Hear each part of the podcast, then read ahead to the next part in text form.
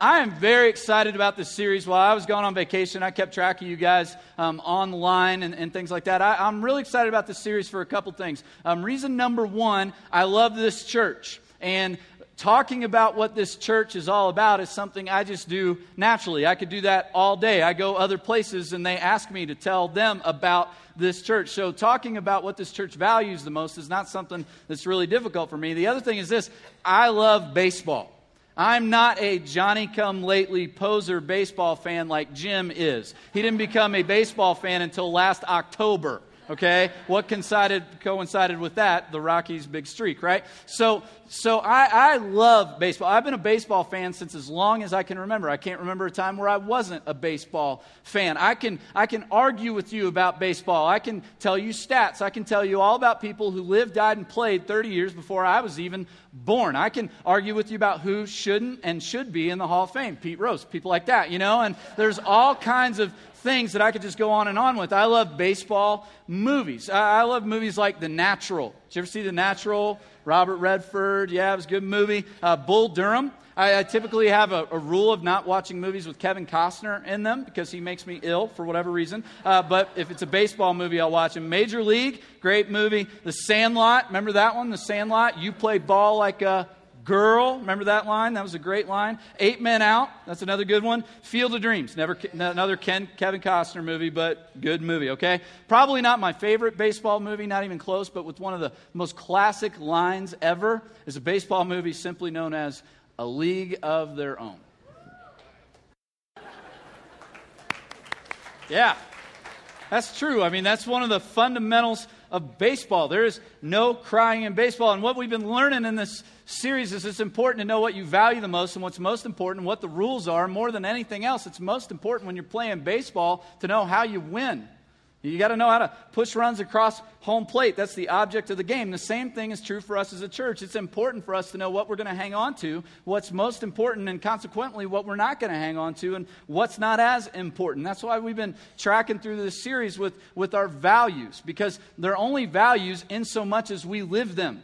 In so much as we breathe them, breathe them, in so much as we actually value them. Otherwise, they're just sentences on a piece of paper that are posted on a website somewhere. That's all they are. So, a couple weeks ago, Jim kicked off the series by saying we're, we're going to talk about biblical authority. That's our very first value. We've tracked with this for the past three years now. And Jim asked us this question Would you be willing to consider aligning your life under the authority of the Bible? Because a whole lot of us have this story. We've tried aligning our lives under every other kind of authority we could find, including our own, and we blew up our lives, or someone else blew up our life. And our statement would be simply this biblical authority is just a better way to do your life.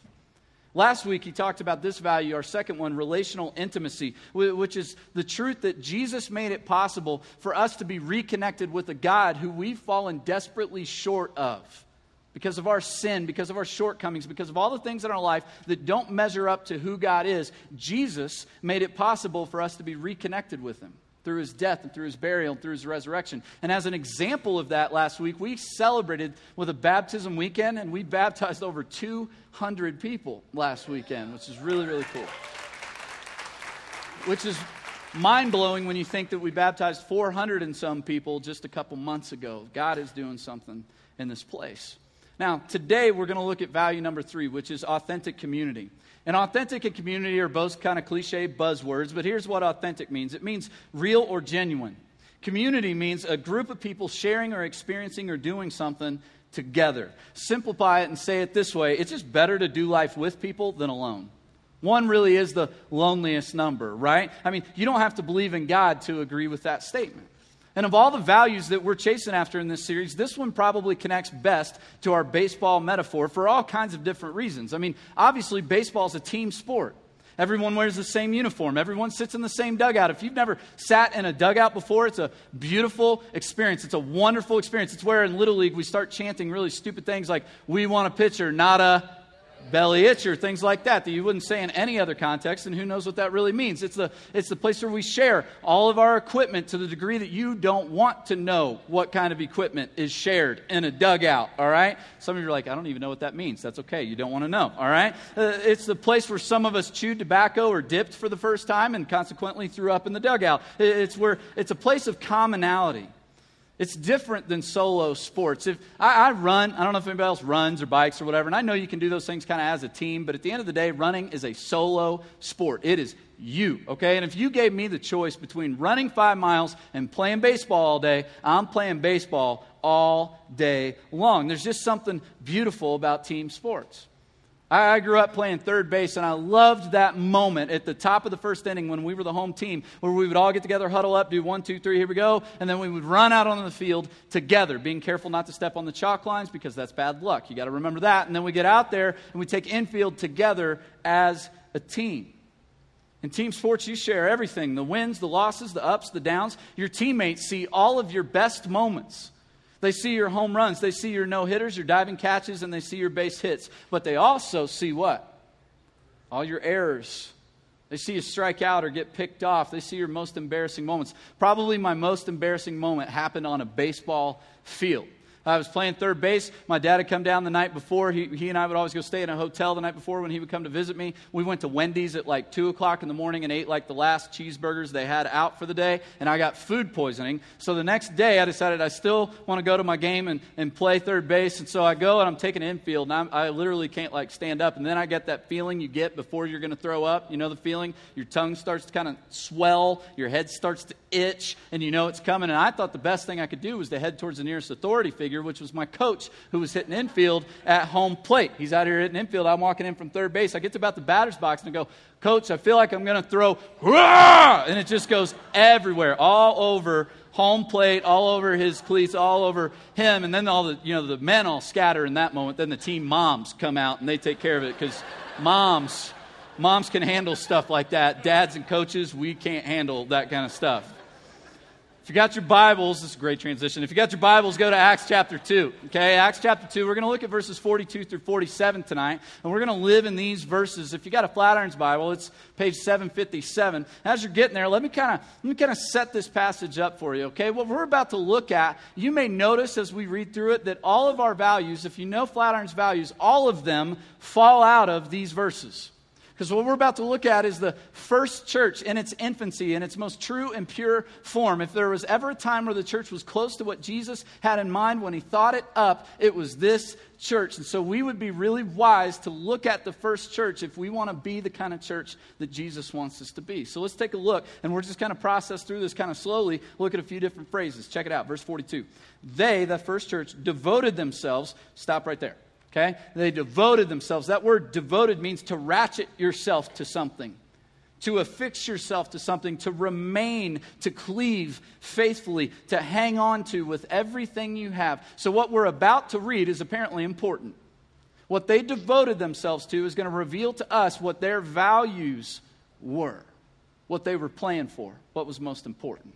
And it says that they devoted themselves to the apostles' teaching. Now, stop right there. It's guys like Matthew, Mark, Luke, John who lived with, walked with, and learned from Jesus. Now they're turning around and they're teaching people what Jesus taught them. This is biblical authority. This is value number one. This is the Word of God. Now, here's the thing you don't have to go to church to hear the Bible being taught.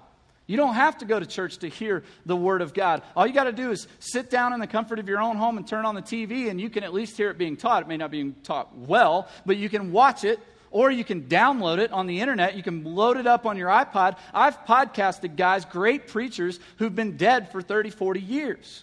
I mean, you can hear great teaching while you're exercising, while you're walking, while you're sitting at home, while you're doing whatever you want to do. You don't have to go to church to hear the Bible being taught.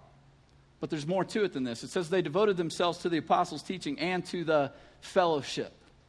The fellowship in the Greek is this word koinonia, which simply means communion with one another, participation with one another. It means a, it literally means a shared life, doing life together. And they were devoted to it. They held on tightly to it. That's what we're going to talk about tonight. It says they also devoted themselves to the breaking of bread. See, there's a reason why you invite people over for dinner. It's not just some custom. There's something very deep and intimate about sharing a meal with somebody. There's a reason we do that. And we've lost some of that in our culture, but in many Middle Eastern cultures and other cultures to this day, especially in this day, sharing a meal with someone showed that they were important to you, you valued them, and you valued one another.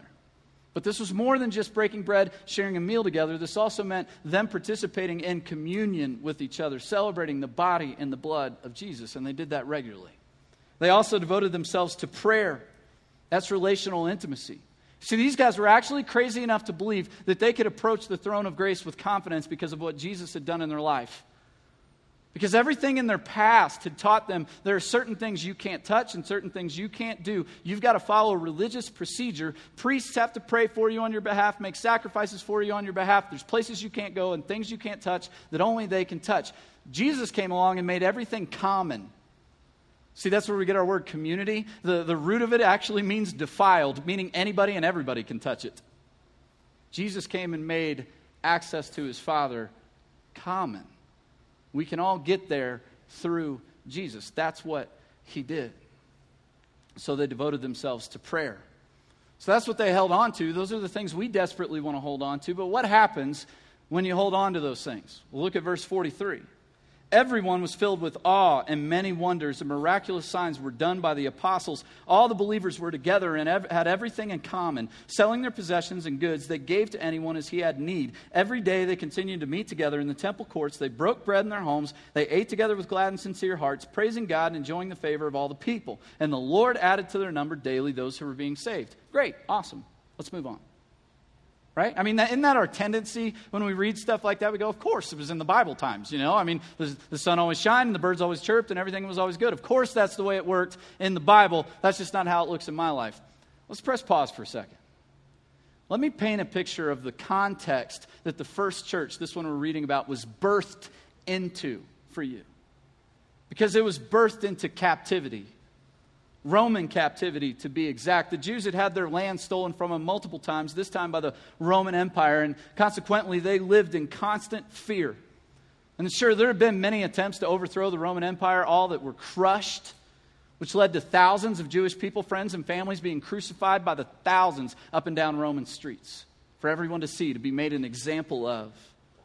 At any point in time, a Roman soldier could walk up to your wife and command her to carry a burden for him for up to a mile, and you couldn't do anything about it unless you wanted to die. You didn't make much money because they took all your land, and on top of that, they taxed you somewhere in the neighborhood of 80%, which left you hardly anything to live on, which meant you were very, very poor, which sent people scattering in all kinds of different directions. Some decided to switch teams. Can't beat them, join them. That's why people like Matthew, who became a follower of Jesus, were tax collectors. Zacchaeus, if you remember that story, was a tax collector. They were, they were traitors to their own people. There were people like zealots. Jesus had a follower named Simon who was a zealot before he followed Jesus. Their whole objective was to kill as many Romans as, pop, as possible, to stick it to the man, so to speak. Sadducees, they decided to capitalize on the religious environment, and so they made all kinds of money off of the temple it was every person for themselves, and people scattered. They isolated themselves because of a huge crime rate and extreme poverty and no hope. If you've ever been to a third world country, it was like this. They would build walls around their houses. You can see this if you go to somewhere like Haiti today. Big wall around your house, and you put shards of glass on the top of the cement so that if somebody tries to climb over, they're going to be terribly injured. It's a context of isolation and fear with no hope. And that is what the first church was birthed into. So, with that in mind, why don't we revisit those words and hold those up against this backdrop? Everyone was filled with awe, and many wonders and miraculous signs were done by the apostles. All the believers were together. They had everything in common. Selling their possessions and goods, they gave to anyone as he had need. Every day they continued to meet together in the temple courts. They broke bread in their homes and ate together with glad and sincere hearts, praising God, enjoying the favor of all the people. And the Lord added to their number daily those who were being saved. Now just imagine for a second, standing on the outside looking in to that very first church, living in that culture. What are the things, what are the questions, what are the statements that would be running through your mind? I imagine you would say things like, I want in on that. That's, that's beautiful. That's different. That's, that's great. That's, that's, that's strange. That's peculiar. That's incredible. I mean, all those things would be floating through your mind and coming off your tongue. But I imagine more than anything else, you'd probably look at that and go, that's better. That's just better. That's a better way to do life. That's better than the life I have. See, I think when people saw how attractive their life was and then realized that Jesus was the author of that lifestyle, they flocked to Jesus. So, of course, the Lord added to their number daily those who were being reconnected to God. Of course. So I don't know if you know this or not, but they weren't called Christians first. That was many years later they referred to as Christians. They were actually called members of the way. The way. Because of their distinctive way of living. Now, don't mistake this for some prosperity gospel nonsense that says if you have enough faith, then you'll be blessed and you'll have a lot of money and you'll drive a nice car and you'll never get sick. That's not what this is teaching. In fact, it's teaching the exact opposite. What this is outlining for us is the way these people lived beautifully in the midst of horrible, horrible circumstances. They still lived beautifully. And I think we could all agree if that's what we mean when we say authentic community, yeah, that's better. That's better. We should chase after that. We should value that. But here's the tough question I've been wrestling with, and I think we'll all wrestle with tonight simply this whether you're a follower of Jesus or not, you got to ask it. Is that the way you live your life? Is that the way I live my life? I mean, is that what Scott Nickell's life looks like? Acts 2 42 through 47? And I imagine our answers would just run the gamut all the way across the spectrum. But I, I'm going to go out on a limb here and answer for myself and for probably most of us in the room and emphatically say no. No. Let's look at it this way. What if God catapulted all those first believers from that first church 2,000 years into the future and put them right in here today. And those first believers followed us for a couple weeks, in and out of this place and all throughout our lives. What do you think, in light of their experience of being the church, their questions and observations would be for us? I think very few of their observations and questions would be theological, by the way. I think most of them would be very practical. I think they would actually look at us and go, uh, Question, why do all 7,000 of you have to have your own lawnmower?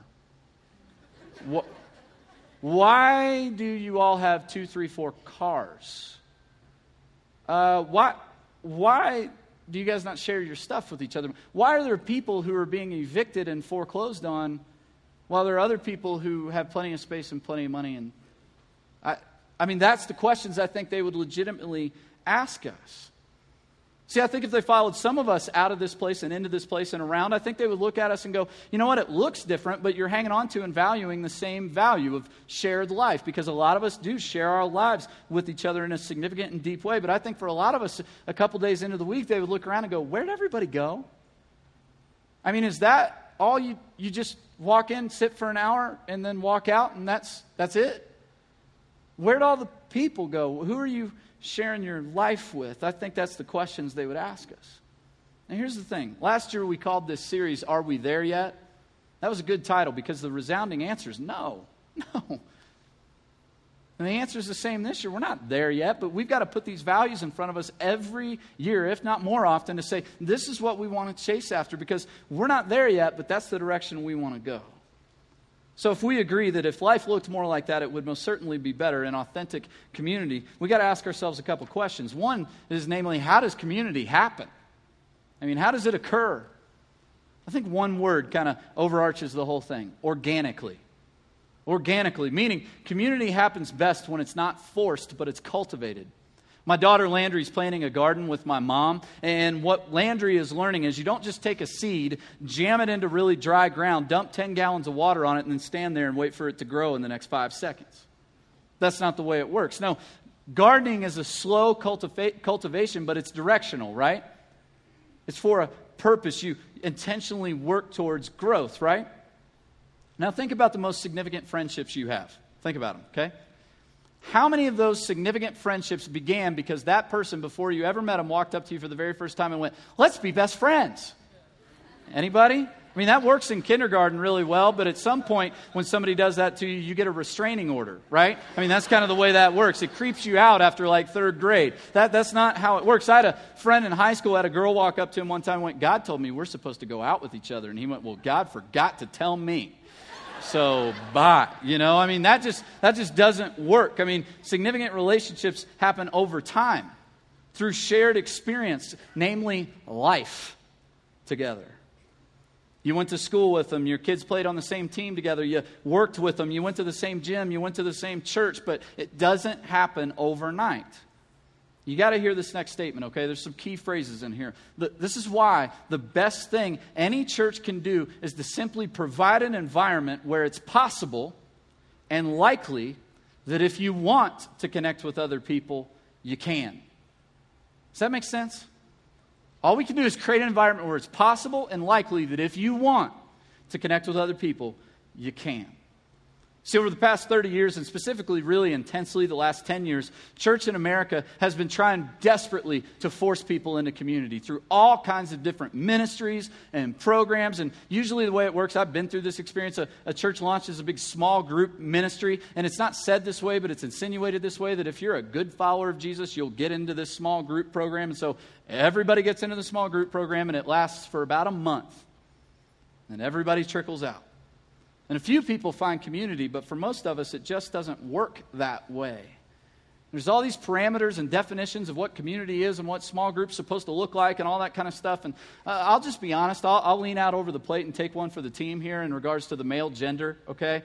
For those of us who've been around church for a little while, for us guys, when we hear small group, we hear sharing of feelings and crying and holding hands. You know, there's things that don't come natural, okay? That, that doesn't sound natural at all. It doesn't sound appealing at all. What sounds appealing to me is getting together in the backyard and having a cookout with people. I'll do that.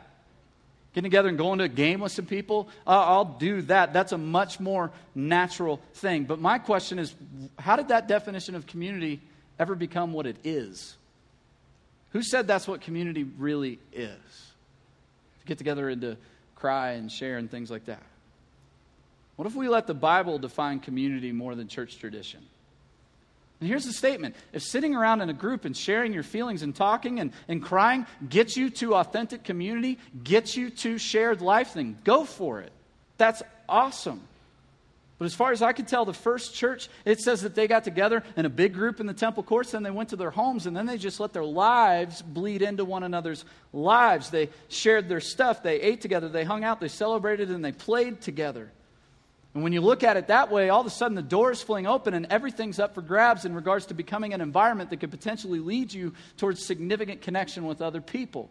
All of a sudden, hiking becomes a vehicle towards community. Skiing, climbing, going to movies, cooking out, sitting at the park while your kids play. The list goes on. Bible studies, whatever that looks like, the question has to become what will move me towards a shared life with other people? What's the vehicle that will get me there? But the problem is, we often mistake the vehicle for the destination. Meaning, there are plenty of us who have been in small groups in the past, we just didn't have a shared life with anybody. And just because you're hiking with some people doesn't mean you're sharing your life with them. The goal is shared life. That's the destination. Now, what's the vehicle that can get us there? We've got some vehicles, and those vehicles in this place will come and go, and they'll change, and they'll ebb and flow. But currently, we've got some vehicles. One is serving. We hear stories all the time of people who signed up to serve, and we'll talk about this value next week. And now they have a deep, abiding relationship with other people because they signed up to serve in children's ministry or greeting or in the parking lot. I mean, nothing will endear you to other people like standing out in the hot sun, getting flipped off repeatedly, and almost run over with a car. I mean, you are bonded with people like that. So our people who work in the parking lot love each other because no one else does, you know? I mean, that's the way it works. There, other ministries around this place that are designed to help you find other people. Student ministries for middle school and high school kids, merge for, for college age students, fusion for singles, two to one for couples, shift, which is, by the way, our recovery ministry on Friday night, which is the most vivid and beautiful, close to the first church picture I could ever show you. It's for people who have stuff in their lives, which is all of us, by the way. Got a couple hundred people that go to shift. Reality is, all 7,000 of us should be there every Friday night. So we all got our stuff. The other thing, the other vehicle we have is this thing called Flatirons List. If you jump on our website, you'll see it in the upper right hand corner. And I'll be honest with you, you, those of you who were here back when we launched Flatirons List and Jim showed us how to work with it and all that kind of stuff, Jim brought the idea back to me and back to our team, and I looked at it and went, that's a great idea. I'll just never do it.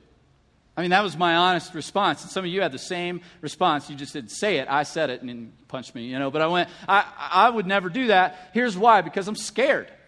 At the end of the day, I'm scared. I, am not going to get online and, and find a group and then go hiking with some people I've never met before because they may leave me for dead in the woods. I don't know how that's going to turn out for me, right? You, you guys are the same way. Some of you guys are going, I, I would never post a group and invite strangers to my house or to do something together because that's just intimidating. But I'll be honest with you Some of the most significant community that my wife and I have found, relationships we found, happen ironically because of Flatirons. Listen, you're going to look at me as I tell this story and you're going, You made that up, Scott. You made that up for this talk tonight. And I promise I'd never do that, and I didn't do it tonight. Here's the way the story goes, okay? My wife has a friend named Kim who was on Flatirons list checking things out, and she called Allison and went, Hey, I noticed there's a lady who just moved here who posted this playgroup thing for parents of preschoolers, and they're going to be meeting on such and such day in the park in your neighborhood, the one right in the middle, a couple blocks in walking distance from our house. And she's like, maybe you should go check it out. And so Allison's like, I'm going to go check it out. And I'm like, what are you doing? You're crazy. I mean, what happens if you get there and this lady is not a lady at all and it's a crazy clown, you know, or something like I have a deep fear of clowns, just so you know. Uh, you know, what happens? And she's looking at me going, You're a moron. I'm walking down the street to the park. Goodbye. So she walks down the street to the park. She gets together with, the, with these couples and their kids, and our kids are the exact same age as Beth, the lady who hosted the group. Her kids, Sam and Charlie. And the kids hit it off immediately because that's what kids do because they're much more like Jesus than we are. And so they just go off and they play. But then Allison and Beth, they, they hit it off. And they start getting together regularly. They start doing this playgroup thing, and then they start taking care of each other's kids and doing things for each other and hanging out more regularly. And I'm like, that's awesome. That's great. That's wow, you found that. And then they, the wives, had this bright idea. We need to get the husbands together. To which I responded, whoa, whoa, whoa. You know, you guys got your thing over there. I'm fine. He's fine. I don't know about this whole thing. And so they kind of staged some things out in the lobby, and we ran into each other a couple times, and we both kind of scoped each other out. And went, he looks normal. He acts normal. That's not too bad, or whatever. You know, just, you, this is how it works. I'm being real transparent here. So so then they're like, you know, you guys should go do something together. I'm like, whoa, whoa, whoa, that's like extreme, you know. But then we kind of went out on the limb. We went to a Rockies game together. He grew up in St. Louis, a Cardinals fan. I'm a huge Cincinnati Reds fan. We sat there at the Rockies game for four hours and talked baseball, and it was beautiful. I mean, it was it was awesome. We talked about our wives and our kids and stuff like that, but we talked about baseball, you know, and, and, we've hit it off. So we got together on the 4th of July. We hang out all the time now. They're building a house on our street, right down the street. Now, I could never make up a story like that without God striking me dead, right? That's what, that's Flatirons List, okay? So maybe you need to give it a shot or whatever. But here's the deal, okay? All of these things are just vehicles that can get you towards community, but you got to drive them. You got to drive them. And remember in the 80s when movies like Back to the Future came out? We assumed that by 2008 we'd be riding around on hovercrafts, right? We'd be jumping in cars like the Jetsons and going, take me to the grocery, and we'd lay back and go to sleep, and then we'd arrive at the grocery, it would drive itself. We don't have those today, and we don't have ministries like that either. You got to drive them. You have to pursue this thing called community. We can't do it for you, so we're not going to be disingenuous and try. Next question is this What does authentic community actually look like? I mean, what are the signposts of authentic community? I think the first most important thing is it's safe. It's safe. That's where this whole phrase "me too" came from. It, it, there's no, there are so many stories out there of, of people being hurt and abused and harmed and judged by churches. The very places that are supposed to take care of the hurt, harmed, judged, and abused. That's a lot of our stories. But here's the thing Jim didn't decide this would be a Me Too place. I didn't decide that. Jim just gave us language for what Flatirons is. And if you're new around here, here's what Me Too means it means that you've made a mess of your life, and me too. You've fallen in a ditch and you couldn't dig your own way out, and me too. You've got stuff in your life that hurts other people around you, deep seated character flaws, and me too. You haven't done sexuality right, and me too. You, have struggled to do the things and love the, your family the way you're supposed to, and me too. You've been selfish and out of control at times, and me too. You are five seconds away, one bad decision away from wrecking your life. Me, Scott Nickell, too. we are to the death committed to this around here. We will not pick and choose which sins we're going to lambaste people for and which ones we're just going to ignore. Because in a lot of churches, those ones you choose to ignore typically are the ones that are most represented in the lives of the elders, conveniently. We just will not do that. I don't know if you know this or not, but um, Jim and I get to travel sometimes to other churches and camps and stuff like that, and we tell people stories about you guys. We just tell a lot of stories, and we call them our Me Too stories. And inevitably, there's one of two reactions to your stories, okay, to this place's stories. And there's no in between. Literally, I've experienced this a lot of times now. Uh, the first reaction is there's people who come up to us afterwards going, I was always, I've always hoped, I've always dreamed that church could be that way. Tell me more. They just deeply resonate with this place and the stories we tell them. But then there's these other people. There's these people who like to come up with a finger point and go, you know, actually, you didn't do that right. You shouldn't have handled that person that way. You should have told them more about what they were doing wrong. You should have kind of maybe beat them over the head with the Bible a little bit.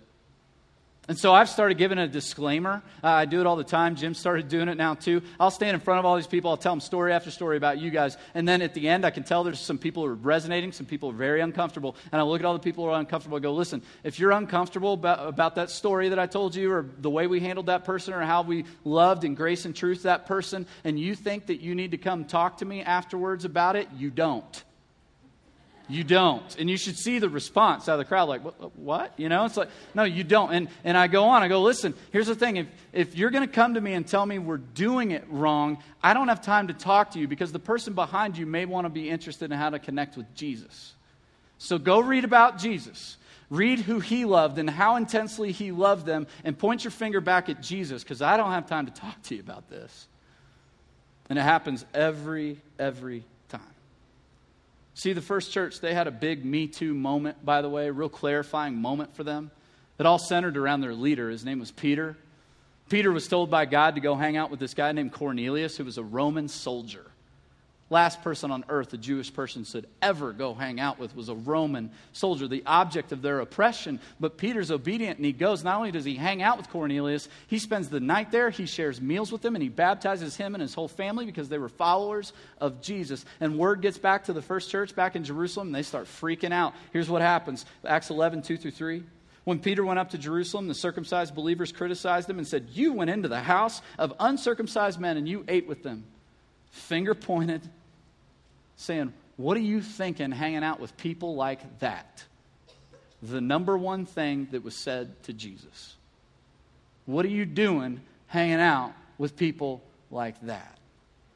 And Peter goes on to explain, isn't this consistent with what Jesus taught us? And by the way, God commanded me to do it. And by the way, they're followers of Jesus too. And they're convinced by the end of the, of the story, Acts 11 18, they respond this way. When they heard this, they had no further objections and praised God, saying, So then, God's granted even the Gentiles repentance unto life. So, authentic community is safe and it's inclusive. You see, the story of God is one of ever expanding community. God didn't create us, by the way, because he was lonely. God has and had perfect community in and of his own person God the Father, the Son, the Holy Spirit. He just chose to let it grow. He made this guy named Adam, and then he thought that wasn't good enough. He made Eve, and then he called this guy named Abram to create a whole nation of people that would be peculiar and different and set apart and follow after him and love him and love one another. And then Jesus came and he opened up the floodgates of which you and I are the benefactors. That kind of community, that inclusive community, is incredibly attractive, right?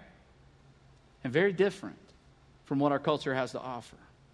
It was the same way. It's always been the same way ever, ever since Jesus walked around here. About 300 years after Jesus' death, the Roman emperor was a guy named Julian, and he was trying really hard to reignite interest in the ancient pagan religions that they used to follow. And so he was frustrated because everybody was more drawn to Christianity at this point in time. He's quoted as saying this Atheism, which in his mind was Christianity, has been spe- specially advanced through the loving service rendered to strangers and through their care for the burial of the dead. It's a scandal there's not a single Jew who's a beggar, and that the godless Galileans care not only for their own poor, but for ours as well, while those who belong to us in vain, look in vain for the help that we should render them. Isn't that beautiful? See, if we continue to move in this direction, we will stand out quite a bit. In a culture where you can be connected with someone on the other side of the planet in about half a second, we're so disconnected from one another, are we not? See, community is all these things, but more than anything else, it's probably messy. That's where the church sometimes promises people a bag of goods. It's not going to be pretty, it'll just be better. When you take someone's messy life and put it with someone else's messy life, you probably are going to get a bigger mess. But better to go through that mess together than alone. We have a clarifying question we ask around here all the time. It's simply this Who are your 2 o'clock in the morning people? Meaning, if and when life falls apart at 2 o'clock in the morning, who are you going to call? And if the first people that come to mind are people who live hours away, then that may be clarifying that you need to pursue a deeper level of sharing life with people in closer proximity to you within this church. You see, this 2 o'clock in the morning thing has two sides to it because being someone else's 2 o'clock in the morning person is very attractive, right? We all like to kind of be the hero, right? The one who swoops in, the one who takes care of, the one who rescues and gives and, and just is saving the day. I mean, we all want to be that person, but who wants to be the person who has to pick up the phone and say, I need you to come over? I need help. We don't want to be that person. We don't want to be the one who needs as much as we want to be the one who gives. And everything in our culture would tell us in that moment of deepest need, when life falls apart, you pull yourself up by your bootstraps and you get it done all by yourself. The problem is that's not best, and that's not what the Bible teaches us. See, here's what I'm not saying tonight. I'm not saying by the end of today you need to have a list of 10, 2 o'clock in the morning people. That's not what I'm saying. I'm really just asking questions today. My questions are this Are, are you sharing your life with people within this church? Are you moving in that direction? And what's the next step for you? See, for some of you, the next step may to be blow up the vehicle you're in because it's not leading you to community or fixing it or retooling it. See, just because you're in a small group doesn't mean you have community. Some of you, you're so busy with all the multiple attempts at community, you can't have community. That's the trap my wife and I fell into a long time ago. She had her Bible study, my Bible study, we had our couples class, we had church service, and then we had our small group we were trying to go to. It was exhausting. Too many things to do, and I'm really grateful that having kids forced us to blow that up. Some of you need to fix it or blow it up. Some of you, you just need to, you just need to put some names with some faces. You sneak in and you sneak out, but you don't know who anybody is around here. Nobody knows you. You need to know and be known. So maybe this is a tough challenge. This is a tough one. Maybe tonight, all, all you need to do is just hang out a little bit. Go introduce yourself to somebody. Say hi. Maybe that person you turned and greeted, you could actually hang out and chat with afterwards. Put some names with some faces. Some of you got names and you got faces, but you're not very involved. So you have a very surface level of community with people in this church. And so maybe you need to sign up, sign up to serve or go be a part of one of our other ministries. I don't know. Maybe Flatirons List is a great option for you. If you're considering the whole Flatirons List thing, post in a group or, or join in a group, go do that tonight. We got a training right after this service. It'll tell you even more about Flatirons List. It'll happen right in front of the sound booth. Go there tonight. Get some more information about it. Learn the ins and outs about it. Take a risk. What do you have to lose? It doesn't work out. Okay. You're back where you started. There's a huge, huge benefit if it does. Well, listen, this is not a funnel deal, okay? There's no steps. There's no like 12 point strategy towards perfect community. Uh, you can jump in wherever and whenever you want, but the truth is, are you moving towards? Are you moving towards life with other people? Because life with other people is better than being alone. Because shared life shows up when it counts. When things get hard, when that tower falls on your life, like Jim talked about last week, when marriages start to fall apart, when kids start to run away, and when we have to make those horrible, gut wrenching, grueling trips to hospitals and cemeteries, that's when authentic community is at its best, when we're at our worst. See, I think there's a reason Jesus came to this earth at a very messy time in a very messy place with a very messy family and walked around for 33 years with very messy people. 12 messy guys died a very messy death to show us how to live life in the midst of our messiness. But not only that but to redeem it to make it beautiful so that you and i in the midst of all of our messiness could look back at jesus and he could say me too me too let's pray God, um, a lot of us are coming before you tonight, and we are lonely, really desperately lonely. And God, for some of us, um, a room like this with hundreds of people in it is the most lonely place we could ever find ourselves because it just points out that we don't know anybody. And God, I'm convinced one of the best ways you take care of us is through each other. So, for any way that we have not taken care of each other well within this church, Father, we ask for you to forgive us. Help us to do this better. God, help us to um, pursue one another, whether we're the one that's isolated and alone or whether we just need to include more people. God, would you just push and pull us towards sharing our life with one another? Give us opportunities to do that. Thanks that it's all possible because of your Son Jesus, that we can come before you, our Father, our God, unashamed. It's in His beautiful name we pray. Amen.